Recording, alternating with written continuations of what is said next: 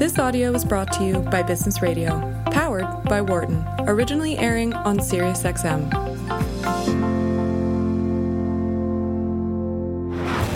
From the campus of the University of Pennsylvania Wharton School.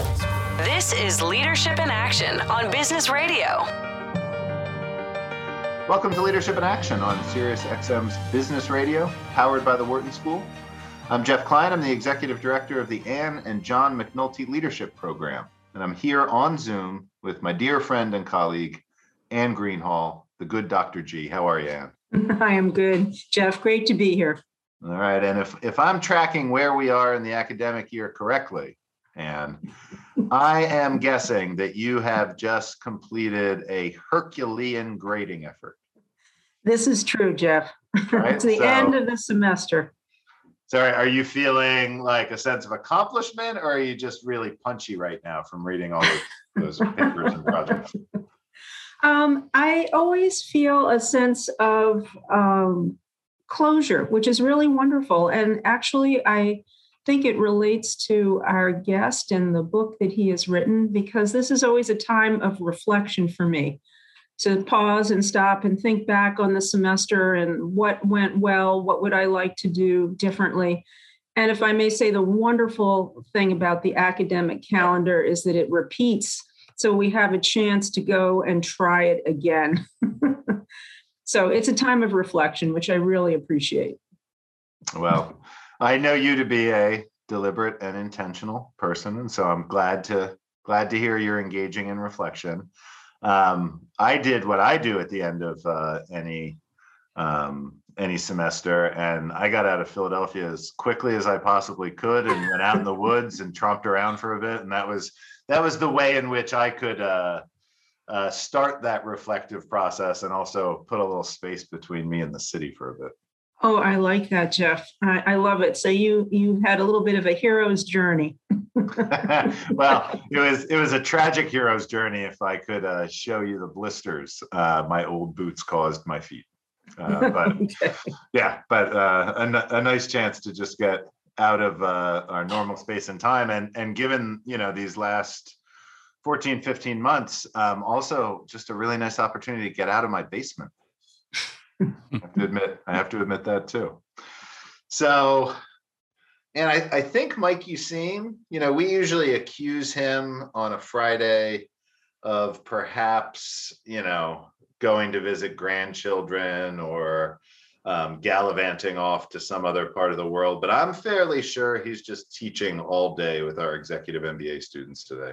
You know, I think so, you're right about that. Yeah, yeah we can't give him too hard us. a time. yeah, nope. He will not be with us. Um, but uh, we will ri- remind all of our listeners that new episodes of this show premiere every Friday, 9 a.m. Eastern, here on Business Radio, Sirius XM, channel 132. Um, and please, you can also uh, follow us on Twitter at SXM Business. That is SXM Business. And I just have to say, I've gotten so much better at enunciating SXM Business. You read my mind.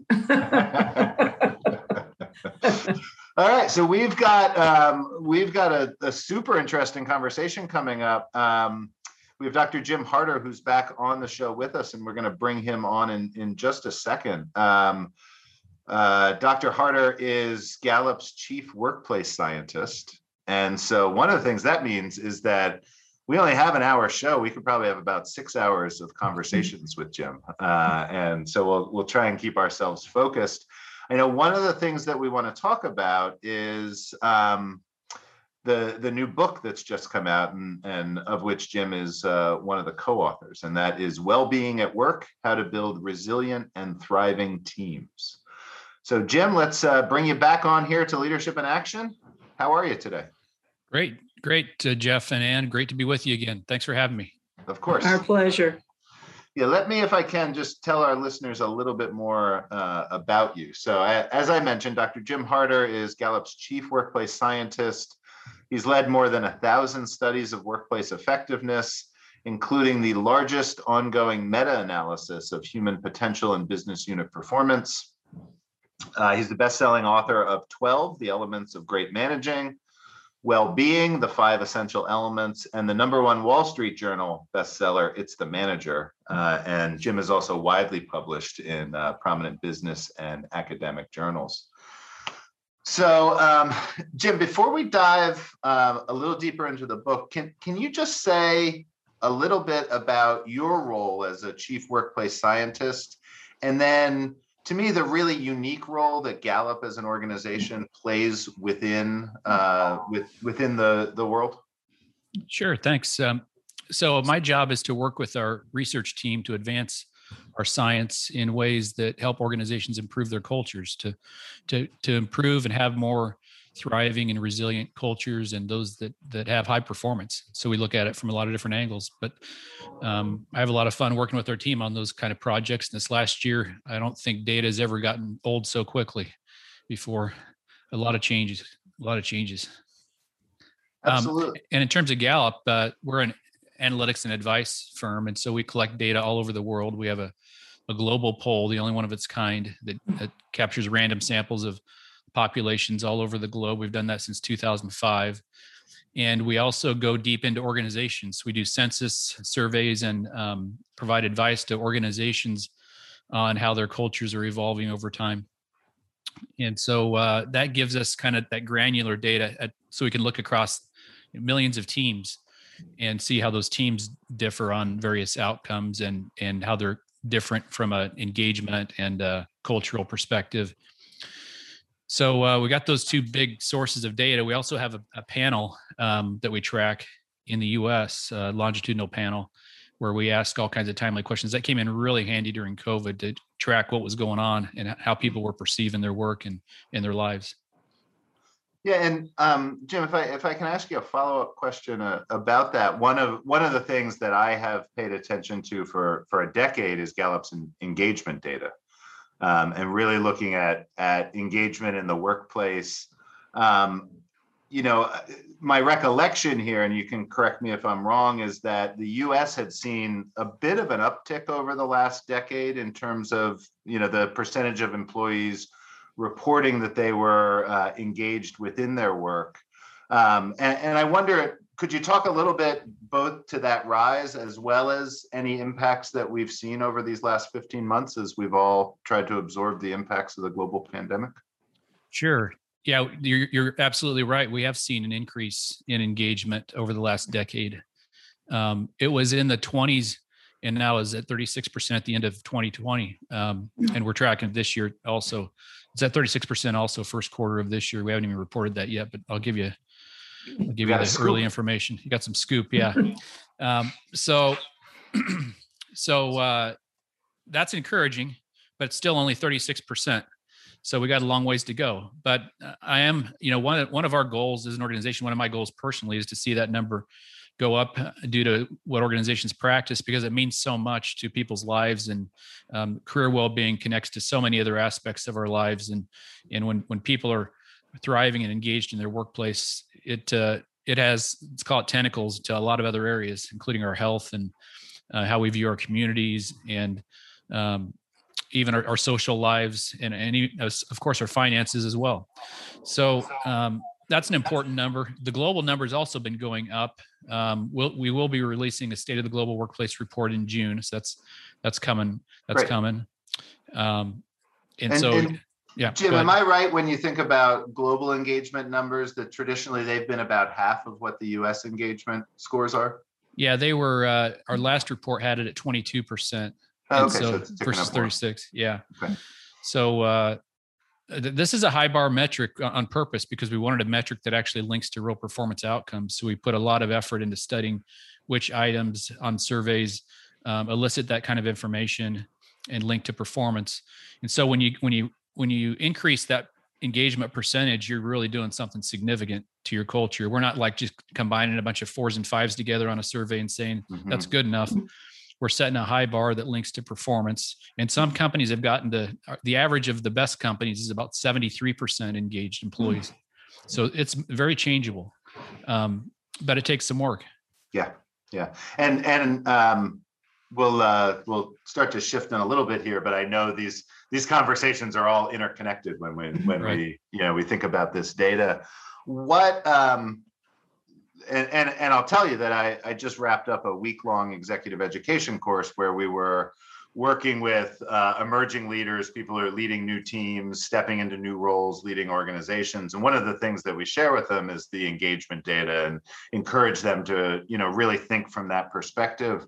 Um, I'll give you the question I most often get um, when sharing the data, which is, well, you know, what are the levers that really do have an impact um, if a company wants to make some investments and uh, increase the engagement of its workforce? Yeah, there are really four things, but it essentially comes down to, to one of them in large part. But there are four really important factors in organizations that improve engagement. One is that it comes out of the CEO's office and uh, is really emphasized as a part of their intentional culture. So it isn't just like a, a survey that exists in HR and it happens once a year. It actually comes from the aspirations of the CEO who says, We want this to be our culture, and here's why. So really good. And then the second one's communication. So people know what's happening and why. So it's it can't just exist as a survey. You've got to be very intentional about how you communicate it and how you um, feed it into your other processes like performance management and how mm-hmm. you uh, integrate it with your learning and development programs and how you integrate it even with uh, what we've traditionally thought of as wellness programs. Um, so that, that, that that's a couple things. The CEO's office is important. The uh, communication mm-hmm. aspects, um, upgrading your managers from what, what, we talked about earlier, boss to coach, mm-hmm. so that uh, you've got a very intentional way that you're putting your managers on a journey so that they become better and better at having meaningful conversations with people and being in touch with them mm-hmm. and uh, and managing them managing them on an ongoing basis not just an annual review um, not not waiting and only having periodic conversations but actually being very intentional and doing it in a way that feels natural and not awkward Mm-hmm. So that that takes practice, and it takes takes learning, and it takes practice, and it's not like a learning event. It's a it's, it's got to be more ongoing. Then the the fourth one that we've seen organizations that improve is accountability. They they hold managers accountable for the kind of culture they create, and uh, that can take on a lot of different forms. But at minimum, it's you know this is part of your job. You know, if you're ruining people's lives, you shouldn't be a manager. So uh, that, that's it's taken seriously by the organizations that, that create change, and people know that it's uh, it's got to be an authentic part of how they they manage. Some people are not not suited to be in the role. Other people can learn a lot. Most people can learn a lot if we give them some, some shortcuts about how to how to deal with people. But the big one is the man is that manager yeah. component. Um, that's about seventy percent of the variance in team engagement is comes right back to what the manager does. It almost seems like that data would lead someone to write a best-selling New York Times book entitled "It's the Manager." there you have it. There we go. See? All right. Well, um, let me remind our listeners: this is Leadership in Action on Business Radio, Sirius XM Channel 132, and I'm your host Jeff Klein. Our guest today is Gallup's chief workplace scientist, Dr. Jim Harter, and he's telling us, uh, he's about to tell us, because I wanted to talk about global engagement data for a little bit, um, about his new book, Well-Being at Work, How to Build Resilient and Thriving Teams. So Anne, let me turn this over to you and, and bring your voice into the conversation. Oh, thank you, Jeff. And Jim, really a pleasure to have this chance to speak with you. We've been talking about engagement, and I'm wondering if you can help us make the segue to well being. What's the relationship between well being and engagement? Well, uh, we have a lot of different ways we look at well-being. Well, well-being is really about the whole person. It's about um, everything that impacts how we think about and experience our lives in our days. And so, uh, well-being is a bigger concept than engagement. Engagement's more narrow about what happens at, at work, even though we know mm-hmm. work and life cross over. Before this pandemic hit, um, there was a trend in the workforce where uh, workers were expecting their organization and even criteria for joining an organization was whether they thought that organization could improve their overall life. And work and life were even more blended and uh, bam uh, the pandemic hit and, and now it's really uh, totally blended right? Different relationship between work and life than we've ever experienced. Probably probably will always be uh, different than it's been before. Um, if you're engaged though you do have double the chance of thriving overall. Um, we measure well-being. Uh, one simple way to measure it is is that we've borrowed from Hadley Cantril, uh, a researcher at Princeton back in 1965, developed a ladder scale where he asked people to imagine a ladder from zero at the bottom to 10 at the top and and to to tell uh, to to say what where they're at on that ladder of life right now. And then he asked him follow up question about the next five years. And those two together give us what we call net thriving. So when I refer to thriving, I'm talking about the, that simple measure that tells us a lot about a person, how, how they think about their present and their future. And the reason that those two parts of it are important is that um, during the pandemic, we were tracking it and we found that the deterioration in well-being was mainly due to how people view their present life people held on to their future views and had they saw their way out of it and that that's big because if they didn't i think we would have had a real problem hmm. and uh, you know we've been tracking a lot of things. Worry and stress and sadness and anger have all uh, gone up over over time and not just due to the pandemic but um, it, it it increased more during the pandemic. But even before then it, it was it had been trending up globally among workers going back to 2009 so there's something sy- systemic in the workforce and I think well-being is an important antidote because um, you can be th- uh, engaged in your work, and it does increase your chance of thriving. But if you're engaged and not thriving, you've got a 61% higher chance of burnout. So the reason well-being is so important is if all, all if all we're focused on is our work, we're very likely to get burnt out. That was a, that was a surprise that the effect was that big to me. Mm, boy, you've packed a wallop in that response, and I, I so appreciate the notion that engagement is necessary, but not sufficient for well being at work.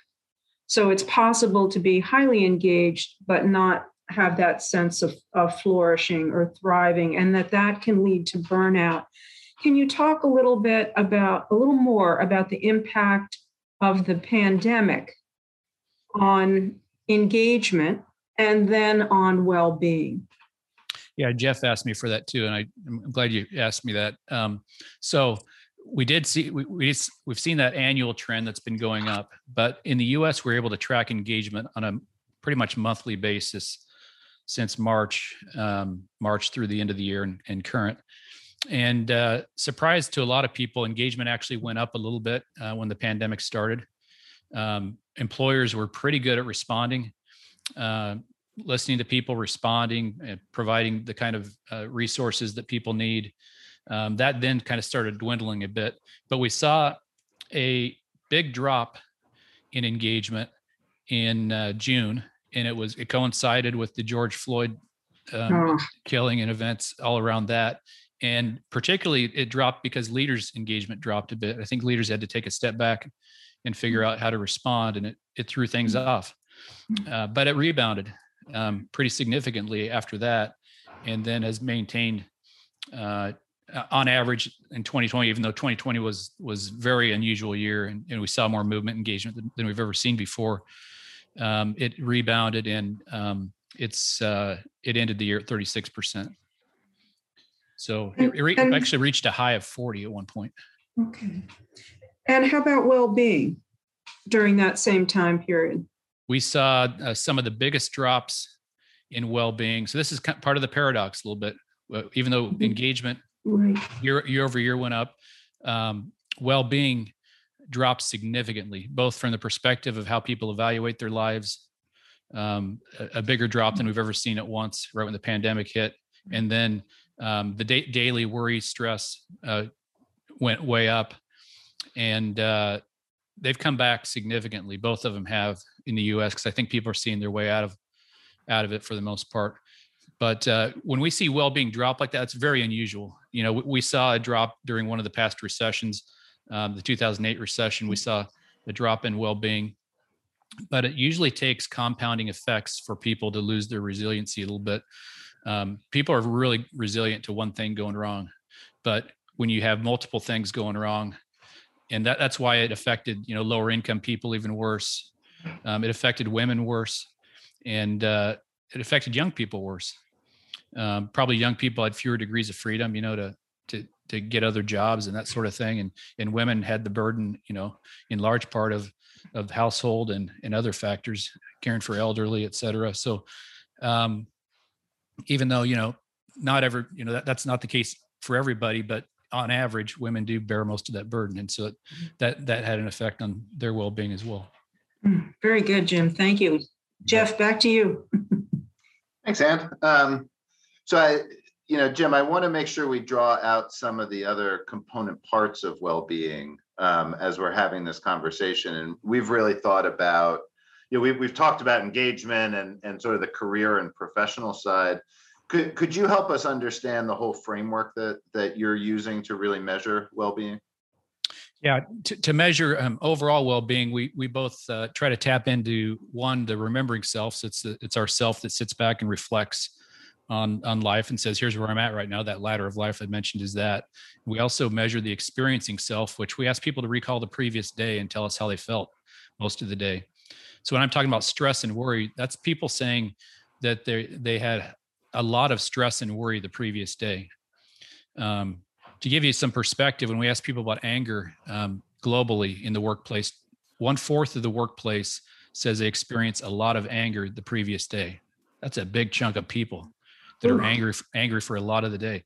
Um, so that, that's kind of startling on its own. So those are kind of the, the two big, and then we have what we've done is we've studied elements that individuals and organizations can act on to impact both of those parts of ourself, and they correlate with both. And uh, we've got we found five elements that were universal around the world that that predicted uh, better lives and better days overall, in addition to some other things like health outcomes. And, um, and they they they're in order um, of career well-being. We've been talking about that a little bit with engagement, mm-hmm. social well-being, which is having meaningful friendships in your life, financial well-being, which is managing your money well, physical well-being, which is having enough energy to get things done that you need to get done, and then uh, community well-being, which essentially is liking where you live. Now, each of these elements have kind of um, a hierarchy within them, so to speak. Sure where there's a suffering state and there's a thriving state. Um, to give you just a quick example of that, uh, for community well-being, at suffering state, it'd be that you live in a, a an area where you fear for your life mm-hmm. um, on a regular basis. At a thriving state, it's where you're actually involved in helping your community improve in a way that's meaningful to you. That's mm-hmm. where people say, you know, I, have got a life that exceeds my wildest expectations. When you're getting mm-hmm. that kind of reinforcement from what you're providing back to society. And you know, hmm. Jim, I'd be curious when when you look across those elements that that you've described, career and social and financial, uh, physical and community, where do you see the the greatest amount of variance? Um, career, career well-being. Yeah. Interesting. Yeah, and that's that's where the biggest opportunity is, I think, because um, when you get career well-being right, you're setting the stage inside an organization. You, are starting to build some trust, and you you get you're setting a stage for impacting all the other well-being elements. Right. Because first and foremost, people come to work expecting to get the work stuff right. You know, I don't I don't want to come to work and uh, not know what I'm supposed to do. Um, that's a basic. Mm-hmm. I don't want to come to work and um, not have what I need to do my work. I don't want to come to work and not feel cared about, or when I do something well, not get recognized for it. If you don't take care of those fundamentals, um, and now a big fundamental for the new workforce is development. People are joining organizations and staying in organizations when they see development happening. And th- those are basics that you've got to get right, I think, to, to really be able to impact the broader well-being constructs we've been talking about. And let me let me bring you in for another question. Okay, thank you, Jeff. Now, this may be too academic, Jim, and if it is, we'll just move right on. But I'm wondering if you've given some thought to the distinction that um, faculty member at Yale, Amy Wrzesniewski, makes when she talks about the difference between job, career, and calling. So I'm just curious about how you think about career. When you say career, what does that mean? It's really uh, liking what you do every day. That's the that's the most basic. But within career is I know. By the way, I know Amy's work, um, and uh, with within career um, is an element that we've measured pretty consistently that was particularly important during the recession. The mission or purpose of my company makes me feel mm-hmm. my job is important. Um, mm-hmm. that might be related a bit to the calling part that she's talking mm-hmm. about. I would argue from what we've done inside organizations that really effective managers can take anybody and help them feel connected it's very changeable. help their help them feel like their work is contributing to something bigger.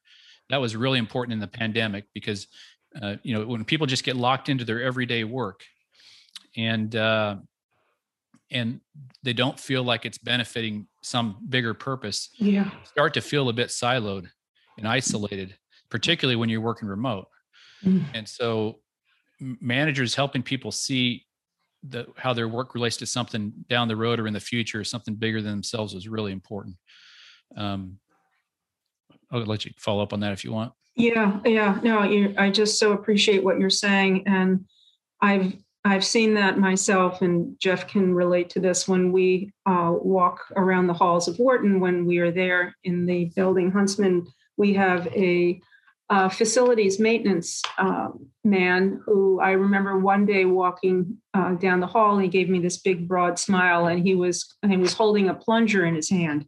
He was on the way to unplug a, a toilet. And I asked him, you know, how are you? And he said, you know, just great. And I probed a little bit, and he just answered that he he gets such a feeling of uh, fulfillment by working at the university, which is about learning. It's a learning organization, and had this sense of a higher purpose on his way to plunge a toilet. And I just thought to myself, would I love to bring him to one of my classes and just have him talk about the nature of work and having a sense of purpose. So I, I really appreciate what you're saying that in the hands or in the company of a very good uh, manager, supervisor, leader, someone can bring that out, give give others a sense of working for more than just the immediate task or themselves. yeah helping people see how their everyday tasks relate to something much bigger is is really valuable to people so they're not just thinking of it as the task but this this actually relates to a customer and how they'll they'll perceive our organization or or how they'll they'll get better as an individual or um, there, there's not too many jobs you couldn't find a really strong purpose in Jim, you were talking about the importance of a manager in bringing out uh, engagement and a sense of well being. And so the corollary of that is if we have a manager who's not particularly skilled, he or she is one of the risks um, here. Can you talk about some of the risk factors when it comes to thriving, building a thriving culture at work? Yeah, certainly. Uh, poorly skilled managers would be the the biggest because it relates to the other three. There's we found four big ones that organizations need to be on the lookout for. So they could have all the best intentions, but if they don't kind of understand these risks that are in front of them, they're going to have a really tough time building a what we call a net thriving culture. Um, I can come back to the poorly skilled, but one of them that we've talked a little bit about is mental health. Um, we've seen trends in mental health that are pretty disturbing right now, where the um, the Census Bureau reported uh, significant increases in uh, in in uh, anxiety and depression symptoms. Um, we've seen in our data significant increases globally in in the percentage of people with uh, worry, sadness, stress, and anger, and um, we know those are all related to burnout. Um, so mental health is an important one, and uh, the the other kind of troubling thing is we've seen there are increases in people kind of dropping out of work due to opioids and Angus Deaton and Anne Case have written quite a bit on that topic, and uh, we reference a lot of their work as well. But uh, that that's one that, um, of course, organizations have um, EAP programs to treat uh, mental health issues. Um, in Gallup, we don't treat uh, mental health. We we do more so work with organizations to try to build the right culture so they can get ahead of it as much as possible and uh, create a culture that gives reduces the chances that those kinds of things will happen. But that, that's one that's sitting in front of us right now that I think uh, most organizations are aware of and are, are thinking real seriously about. Uh, number two, but of course, having a good manager helps with that too, because it, having a good manager will, uh, who's highly skilled, can direct people to the right resources, and or um, help them improve those various elements of well-being um, just through the kinds of conversations and ideas that they have. Um, the, the, the second one that is important is uh, lack of clarity and purpose from leadership. So we reviewed the value statements from over 100 uh, U.S. large U.S. organizations, and they were uh, remarkably similar. They all included things like integrity, honesty, respect, diversity, inclusion, customer focus, customer centricity, collaboration, innovation. Um, but when we ask employees, um, whether they believe in their organization's values, only 27% of people can strongly agree. So there's a there's a gap there, and uh, that gap is important to close. So to, to to close that gap, we have to kind of understand how does clarity of clarity and purpose happen in an organization. It really happens through the through the cascade of the manager ranks inside organizations, and when managers themselves are developing and and building trust on their teams uh, employees don't second guess what's coming from leadership. So a manager has a choice to either say it's us, our team versus everybody else, or we're all in this together. And here's why why leadership is saying what they're saying, and here's how it connects to our work. So they're the translators and, and are a big factor yeah. there. So they're they're underneath that one too. Then the, the the third one risk I think is to over rely on policies, programs, and perks. Why do I say that? I'm not saying those things are bad. They're necessary and important but if we if we expect to build a culture based on policies, programs, and perks, uh, if that was possible, there wouldn't be culture problems in organizations because most organizations have those, right? But um, most policies, programs, and perks are translated through the, the work in, how people perceive their work environment, e- either whether people are aware of them or not, um, or whether they utilize them effectively. And I can kind of give you a couple of examples of that. Um, so when someone's engaged at work, um, their engagement level has multiple times the impact on their well-being in comparison to vacation time and number of hours worked. Those are two things that can be influenced through mm-hmm. policy, right? We can say, right. we, don't, we don't want we don't want you working on weekends, or we don't want you. Um, that's a very individual thing, from what I've seen. And managers, the manage well manage to that very individually but you might have some people that want to work on a Sunday to get ready for Monday. You know what? But so it has to be managed by the manager through the individual. But the point is, the policies alone um, won't determine your well-being as much as the kind of work environment you put in place and uh, then they're interpreted somewhat differently vacation time of course very important but just giving people six weeks of vacation time won't necessarily improve their well-being if their work environment is bad Oh, boy. Well, once again, Jim, packed a wallop here. So I'm going to recap.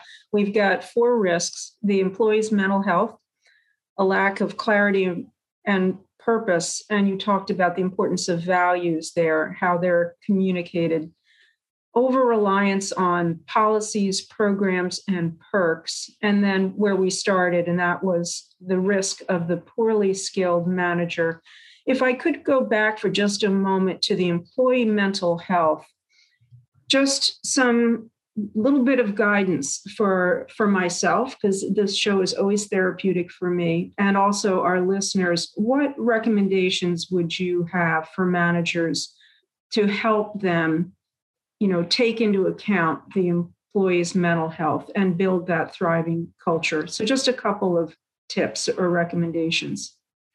I, I think to continue to get um, to, to continue to practice the the concept of meaningful conversations with people. That's a basic um, that word meaningful is really important but uh, looking at all of our data i would um, recommend that every manager employee dyad should have at least one meaningful conversation per week minimum. Um, and that's more than most people are doing of course. But uh, we know that when recognition happens it has to be frequent it has to be regular. There's kind of a dopamine response that goes goes off when we when we get recognition and that's kind of fleeting.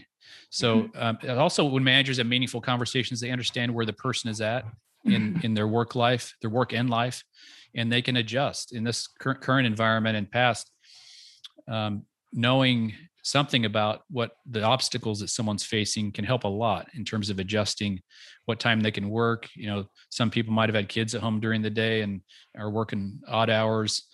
Um, everybody's got a different situation. Manager is the only one who's in position really to know those different situations and to respond to them. So um, having one meaningful conversation per week is, is one really important one. I, I, would i'd offer one, one more. Um, mm-hmm involve people in setting their goals. That's it. That's low hanging fruit that uh, doesn't often get done, and mm-hmm. it has a big impact on engagement. It, mm-hmm. it creates ownership. When people have ownership um, for something, psychologically, um, they have a sense of autonomy. They uh, they have a sense that uh, they have some effect on what's what's about to happen in their work life, and they generally set bigger goals than the manager would set for them. Mm. That's so great. I think I've had that in my own experience. I just had a conversation with uh, one of our colleagues, and she had what I thought was an ambitious uh, timeline. And I said, just double the amount of time you think it's going to take. so my goal was lower, lower than hers. Jeff, let me bring you back into the conversation. Thank you, Jim. All right. Thank you. Uh, thanks, Anne. And I'll remind our listeners that this is Leadership in Action on Business Radio, Sirius XM, Channel 132.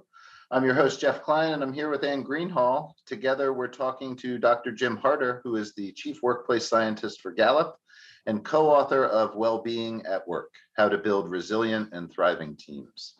Um, and, you know, Jim, I, I couldn't help but think about um, some of the research that Gallup has done on followers and I, and I wanted to see if I could connect that into this conversation. Um, I can recall, I think it, I think I read about it for the first time in strength-based leadership, mm-hmm. um, and Gallup had really, you know, had been focused on what followers need, and had identified these these four components um, of what followers were looking for from their managers. And if I mm-hmm. if I have this um, right from memory, it was trust compassion, stability, and hope.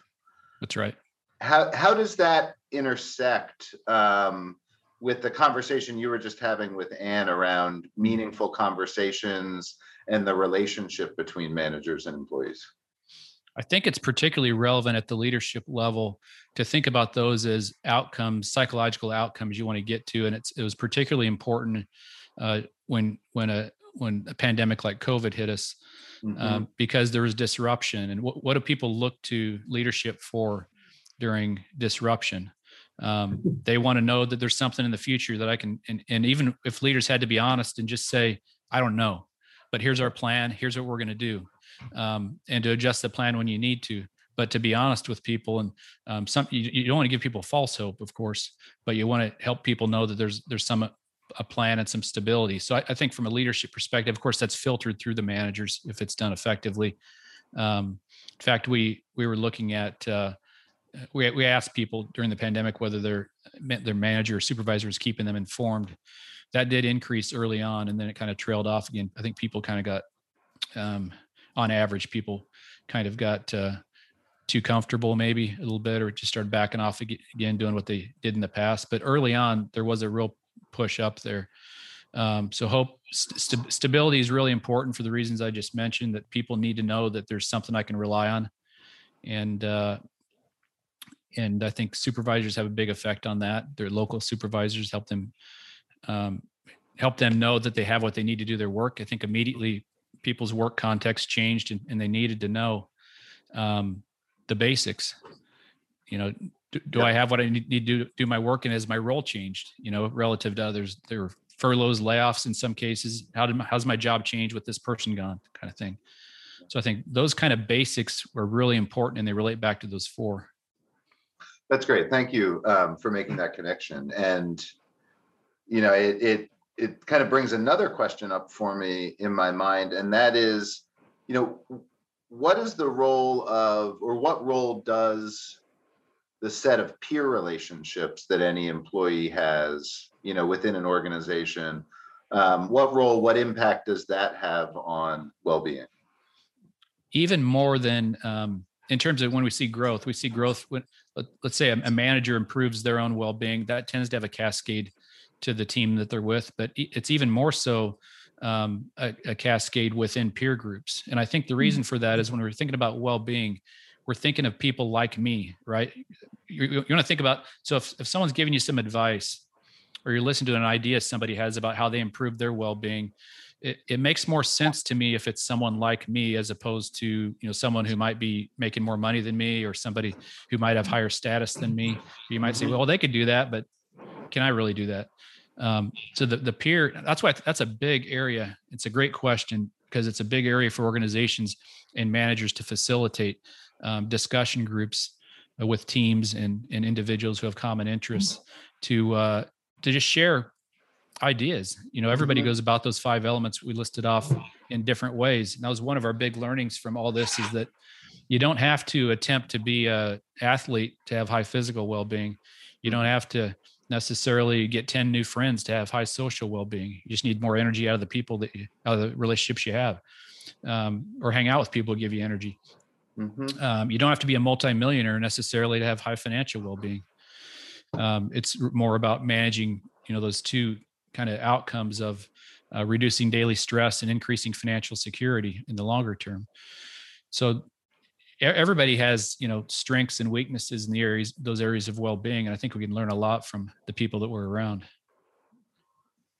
You know, it's, uh, um, it's that answer, um, it triggers like, um, so Yeah. many more questions and connections for me. Um, I knew we could talk for six hours. right. um, you know, I, when I think about, you know, the role of peer relationships, um, and I, I connect that to the way in which the conversations around diversity and equity have really evolved to be inclusion and belonging focused now.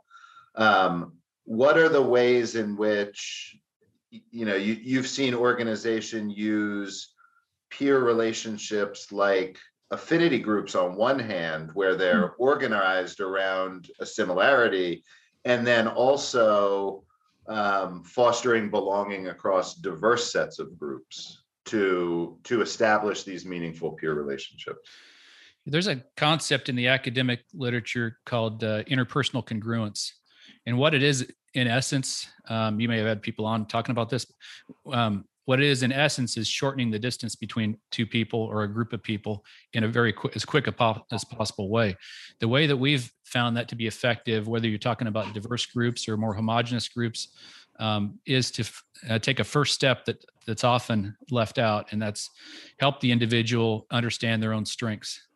Give them some language around strengths um, so that other people know you in a different way than they may have before or they know you in a way that now makes more sense because the the, the label the labels of the strengths kind of fit with something i've observed observed in the individual for a long time. Or you might learn that they've got a strength that complements one of yours or you might learn that you have a similar strength you didn't even think about. But it creates a language that starts to um, that increases trust in groups pretty quickly. And it, you can start over almost relationships with people um, in, a, in a different way. Think about a manager who's been, or anybody on a team. We're talking about peers, I guess, but anybody on a team who's who's had a certain way of dealing with other team members over time, and uh, they have a new way of thinking about those people. Um, they can more easily take a step back and say, "Hey, I didn't know this about you. Um, I didn't know you had that strength, or this is why you do that the way that you do." Uh, and I can explain it now, and and and it's more acceptable. I think people see it a lot mm-hmm. with you, you you hear people talk about it with spouses as well that if, if you can think about someone's behavior as more of a strength than a you might you might have categorized it as a deficiency in the past right but I, but I guess the, the, the biggest thing is it starts to build trust and it reduces some of those more awkward kind of mm-hmm. conversations Jeff, could I sneak in here with a follow up? Yeah, absolutely. All right, thank you. Jim, I, I, I I am a believer in helping people run with their strengths and kind of quiet the foibles, surround themselves with people who complement. I am a believer, but I'd love for you to coach me a little bit and some of our listeners on how we run with strengths in our staff members and at the same time hold people accountable.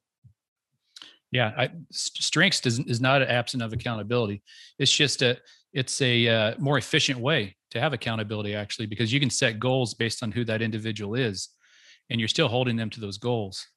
Um, but if you involve them in goal setting um, so one thing we learned early on in our research uh, a few decades ago was that uh, there's a difference between trying to prescribe the steps for an individual in terms of how they get work done uh, in comparison to defining the outcomes first and knowing that they can have their own steps to get there potentially. You might give them some Yeah. ideas but Mhm. um, different people have different ways to get to the same outcome and that uh, ideally is through their strengths. So you're still going to have the, the three parts of performance management that are really important. One is is goal setting and setting expectations. The, the second is having the right ongoing conversations so those meaningful conversations we're talking about earlier. And the third is accountability.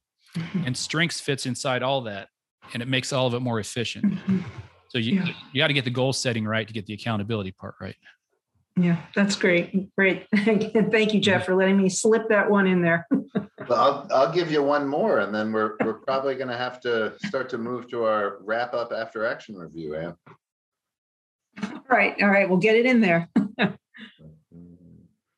Oh, I get one more. Okay, Yeah, I'm yeah. ready. I- I am I ready. I'm ready. Okay, Okay. here I go. Jim, follow up to that. Okay. So let's say I'm a manager and I have come into a position and I have a number of employees. Some of those employees I have hired for particular roles, and some I have inherited because I've stepped into the former manager's role. And I discover that one of my staff members is a little bit like a square peg in a round hole and I am trying to run with her strengths, but there's just, you know, this is just not a good a good fit for individual and role. So, can you coach me? What do I do? Well, the first step is to go back to the basics of engagement, involve them in, in setting their, setting their own expectations, and help them target toward the goals of the organization. Um, you got to, I think, first do everything possible to find out whether they can do what they do best in that role. Some people aren't a good fit for the role. Uh, Yeah. even if you try to adjust the role and individualize as much as possible, there's some people that just are not a good fit. And so I think it's a responsibility of of the of the leader or manager to help develop them into another role that that might work for them. I've, I've found that um, the best managers uh, have a reputation, even though they over overall they have low turnover rates. They still will move people when they need to, um, for the for the betterment of them. And uh, in some cases, it's helping them get into another organization. Some cases, it's a, another position in a different department. Um, but uh, the worst thing in the world is to, to be asked to do something that you just aren't very good at and continually asked asked to do that task or or that job or set of responsibilities.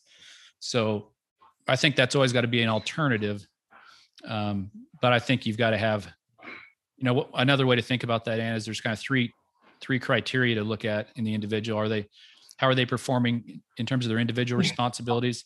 How are they doing in terms of team collaboration? And then the third, what value do they bring to customers? And if you kind of Yeah. pass pass each person through those three filters, I think over time you can figure out whether they fit or not. And also, how's it feel to them? You know, Right, right.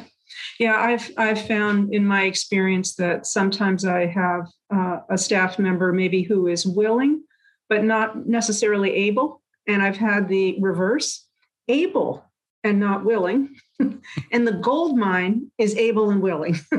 so Yeah. just hitting that gold mine always takes a little bit of uh, science and art. But Jim, I really appreciate your coaching on that, and I know our listeners do too. thank you, Anne. All right, Jeff. All right, so uh, we are we're racing to the post right now. So what I'd like to do is just we'll get right into a quick after action review to say, you know, I'll start with you, Anne, and then over over to you, Jim. Um, and what's a, a a theme, a lesson, an insight that Yeah. you really want to hang on to from today's conversation? Well, I really appreciate the the conversation, and one takeaway that I'm going to, going to keep with me is that notion that engagement is necessary, but not necessarily um, the be all end all for well being. it's necessary, but not sufficient. So, as a leader, manager in an organization, I need to think uh, very seriously about both. That's great, Jim. How about you? Well, that uh, that that Anne's was was one that was my biggest takeaway after doing all this research that we did on this, um, Look at that, because Jeff. I went right to it. I You was got an A, Anne. I, I was got an a, A. I was awakened at how big I, I knew I knew it was additive, but um, I was I was kind of awakened at how big Yeah. a factor that is in people's lives. But I'd also um, another one I'd like people to kind of take away from this is that to get well-being right on those five elements, don't expect that um, people are just sitting out there living in this utopian state. Everybody's working on something, and uh, you don't have to um, become perfect in any of them to be thriving. Um, even people who are thriving or or have have some room to grow most almost all the time. Yeah. Um, and you don't have to become the superhero person to to be successful in any of those areas. Um, it's it's really going to be it's it should be small steps you take Mhm. and they can have a big effect and also use your strengths to get there in the way that's that's you that's most efficient for you Yeah. Great. Yeah, Jim, I'll, I'll tell you, I almost want to claim that last statement you made as mine. So I'll, I, you know, I'm the host, so I get to do what I, I, I want as we wrap up here today. But, you know, just remembering that everybody's working on something. Um, I think that is, that's such an important frame um, for the way that we engage in relationships. And then I'm going to tack one final thing on here, and, and it's a really practical piece of advice, but have one meaningful conversation a week. You know, Oh, I love um, I, I think that it's an easy benchmark. It's an easy thing to track, and and as you've uh, described to us today, it really makes an impact. Yeah. So, Jim, we just want to thank you um, for joining us on the show today. How do listeners find out more about the book and and more about the the work at Gallup? So for our, our work ongoing, we have a global workplace report coming out next month, uh, gallup.com, G-A-L-L-U-P.com. We put all of our latest findings out there and reports, um, very accessible. And then uh, the book, you can get at Amazon. All right, Amazon Books. everywhere books are sold. Right. All right, so thank you very much, Jim. Thanks for Yeah, joining thank us. you. Thanks for having question. me. You guys are a lot of fun. Um, and uh, we want to say thanks to our producer, Patty Hall, our sound engineer, Chris Tooks. I'm Jeff Klein, Sam Greenhalgh. We are Leadership in Action on Business Radio, powered by the Wharton School, Sirius XM 132. Have a great day. For more guest interviews, check out our Wharton Business Radio Highlights podcast on iTunes and Google Play.